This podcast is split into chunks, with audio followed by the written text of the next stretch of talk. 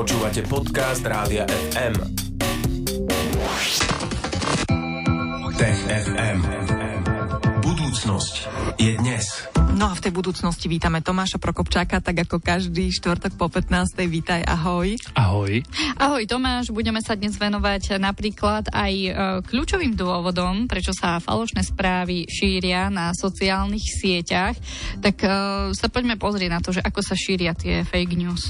Rýchlo. Dávnejšie štúdie ukazovali už, alebo dlhšie vieme to, že falošné správy sa šíria oveľa rýchlejšie ako pravdivé správy. Aj negatívne správy sa šíria oveľa rýchlejšie. Dokonca boli štúdie, ktoré hovorili, že falošné správy sa šíria až tri, trikrát tak rýchlo ako mm. normálne správy, pretože tam je tá bombastickosť v nich, to ako keby nahliadnutie za oponu, to a, neoucovatosť, jednoducho a, to, čo priťahuje vlastne široké publikum.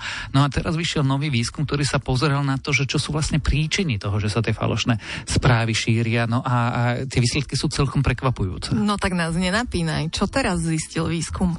My sme si dlho mysleli, alebo je dôvodné predpokladať, že vlastne to, že sa môžu vôbec šíriť falošné správy, je dané aj našou neschopnosťou rozumieť kontextu, našim všeobecným slabým rozhľadom, tým, že jednoducho ľudia nerozumejú tým veciam a potrebujú si zjednodušiť svet a svet, ktorý komplikovaný komplikovaný, je jednoducho komplikovaný, tak my hľadáme nekomplikované vysvetlenie, nejaké príbehy aktérov za pozadí, niekto, kto to všetko riadi. Jednoducho hľadáme ten samotný príbeh. To sme si mysleli, že to je dané príjimateľmi. Jednoducho tak, ako fungujú naše mozgy, ako funguje spoločnosť a ako funguje bohužiaľ v tejto krajine aj vzdelávanie.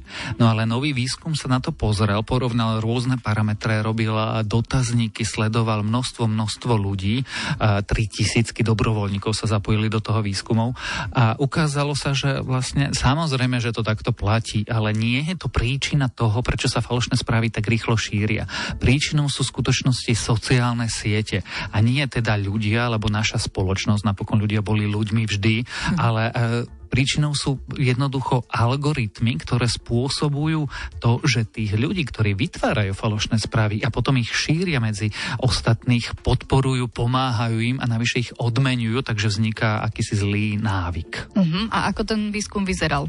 Ten výskum vyzeral tak, že tým dobrovoľníkom tí výskumníci uh, rozdali dotazníky a potom sledovali ich správanie. Boli to ľudia, ktorí fungujú na Facebooku, boli od 18 do 90 rokov, čiže tá pestrosť tých uh, zapojených zapojených dobrovoľníkov bola veľmi široká a na základe toho tí výskumníci sledovali, ako interagujú, ako príjmajú správy, ako šíria správy, ako sa pritom cítia a ako sa k ním správa tá sociálna sieť, aké, aké ich konanie posilňuje a naopak potláča.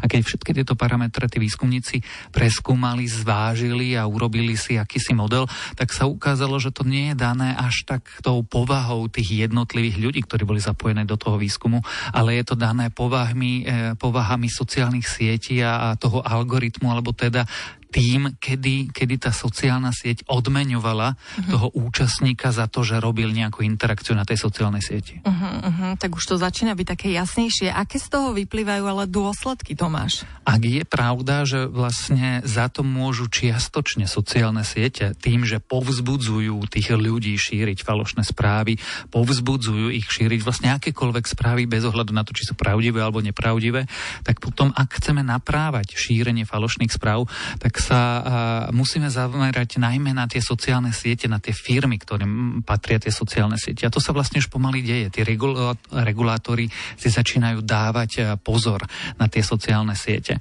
No a potom tá odpoveď je relatívne jednoduchá, minimálne v tej filozofickej eh, rovine a to je, že jednoducho my musíme prinútiť sociálne siete, aby zmenili svoje správanie sa voči svojim zákazníkom, aby nepodporovali takéto praktiky, ktoré vlastne vedú k spoločenským problémom. No a potom je tá ťažšia vec a to je, že ako to urobiť tak, aby to bolo rozumné. No, tak tieto otázky vyvstali na záver eh, prvého vstupu s Tomášom Prokopčákom v rámci dnešného TFM. Ešte sa pôjdeme pozrieť do vesmíru, napríklad aj na Venušu, snať, tak ostaňte s nami. Tech. Počúvate Rádio FM a v Popo FM vám vždy takto vo štvrtok po 15. prinášame našu pravidelnú uh, technologicko-vedecko-vesmírnu rubriku Tech FM s Tomášom Prokopčákom zo SME. Sme radi, že ju počúvate že ju počúvate radi. No a teraz sa budeme rozprávať o Venuši, pretože vedci vraj nabádajú hľadať život práve na Venuši, ale aj na iných planétach. Tomáš, tak uh, ako sme na Venuši takmer objavili stopy života? Pripomeňme si to. To bola taká veľká kauza, o ktorej sme sa rozprávali aj tu. Objavil sa totiž v atmosfére Venuše fosfán. No a jediný rozumný dôvod, ako také veľké množstva tohto plynu vysvetliť v atmosfére Venuše, bolo, že sa tam čosi zaujímavé deje a to čosi znamená metabolizmus nejakého mikroskopického života. No lenže potom sa tam pozerali iné ďalekohľady a až tak veľa fosfánu tam teda nenašli a už sa jeho prítomnosť dala vysvetliť aj nejakými geologickými procesmi alebo prírodami prirodzenými procesmi. Pointa je, že ten fosfán nezmizol. On tam stále je a, a keďže tam stále je a stále platí aj tá možnosť, že nejaké mikróby produkujú ten fosfán, navyše to nie je jediný problém Venuše, sú tam ďalšie zvláštne anomálie v tej atmosfére. Napríklad sa tam nachádza amoniak, ktorý nevieme úplne dobre vysvetliť. Tak aj jeden z výskumníkov, taký vážený výskumník David Clemens navrhuje, že aby sme sa na tú Venušu tak úplne nevykašľali a stále sa tam pozerali, pretože ju dosť málo poznáme napríklad v porovnaní s Marsom a predsa len sa tam môže odohrávať niečo, čo je veľmi, veľmi zaujímavé. A čo hovorí nový výskum?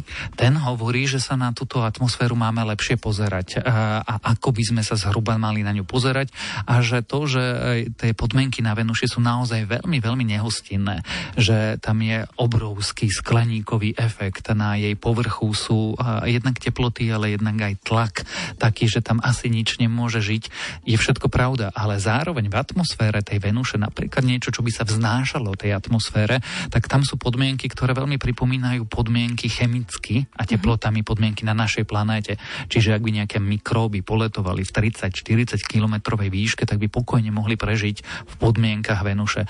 No a zároveň vedci teraz ako keby nabádajú tých vesmírnych hráčov, ako je NASA, ESA a podobne, aby nejaká misia na túto Venušu išla, a pretože sa rozdeľujú samozrejme prostriedky na ďalšie e, projekty. A ak všetko vlastne vyjde dobre, tak už o 8 rokov, v roku 2031 by takáto misia na Venušu mala doraziť. Sonda by mala preletieť atmosféru atmosféru Venuše a snad nám dá nové údaje.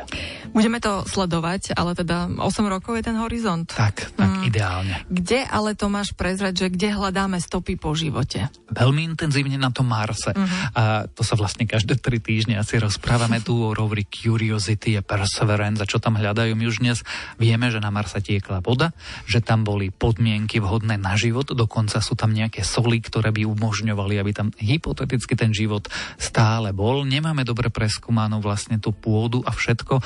Čiže tam pozeráme sa na tie podmienky a prípadné stopy života veľmi, veľmi intenzívne. Minulý týždeň sme sa tu rozprávali o rastlinách na iných exoplanetách, ale nemusíme zaž tak ďaleko. Napokon sú tu mesiace Saturnu a Jupitera, kde sa chystajú vesmírne misie už v najbližších rokoch. My vieme, že z Enceládu vytriskuje voda a mohli by sme sa pozrieť, čo je v tých výtriskoch, mohli by sme sa pozrieť, čo je v Európe pod, pod veľkým ľadovcovým oceánom oceánom. Chceme sa vydať na Titán a pozrieť sa, či tam niečo v tom metáne sa nemôže ukrývať. Takže e, máme kam sa pozerať. No, tak vymenoval si všetky možné možnosti, ale ešte sa vráťme k tej Venuši, že prečo by sme sa mali viac pozerať na ňu. Venuša je totiž to strašne zaujímavá z dvoch vecí. Ona je nám oveľa príbuznejšia ako Mars. Je to nie, že sesternica, ona je to taká sestra našej vlastnej planety. Akurát sa jej stalo niečo, čo hypoteticky hrozí aj Zemi. A to je, že keby sa nám vymkol spod kontroly skleníkový efekt, že by sa povedzme, že trošku zbláznila, alebo veľmi z nášho pohľadu zbláznila atmosféra, meteorológia a všetko toto, tak sa nám aj na Zemi môže stať niečo ako Venuša, že, že jednoducho to bude zamračené peklo s podmienkami, kde život, tak ako ho poznáme tu, nemôže ľahko prežiť. Nehovorím, že nemôže prežiť, lebo existujú rôzne extrémofily a extrémofilné organizmy, alebo je to veľmi, veľmi komplikované a to je taká pre nás výzva alebo možno taká výstraha, že keď budeme to naozaj preháňať a nebudeme myslieť na našu planetu, tak v skutočnosti nemyslíme sami na seba, na našu budúcnosť a keď sa niečo zlé stane, tak pozrite sa, môžeme vyzerať tak ako Venuša a to naozaj nechceme. Mm-hmm. Takže musíme samozrejme sledovať aj svojich susedov, aj čo sa týka vesmíru a budeme teda sledovať aj Venušu. Ďakujeme ti Tomáš za tieto informácie a mm, za všetky informácie, ktoré nám každý štvrtok po 15. nosíš, lebo vždy sú zaujímavé a tešíme sa aj na tie ďalšie opäť o týždeň vo štvrtok po tretej popoludní. Zastavíš sa? Rád. To bol Tomáš Prokopčak z Osme. Maj sa pekne. Čau. Ahoj. Tech FM. Stream, živé vysielanie a playlisty nájdete na www.radiofm.sk.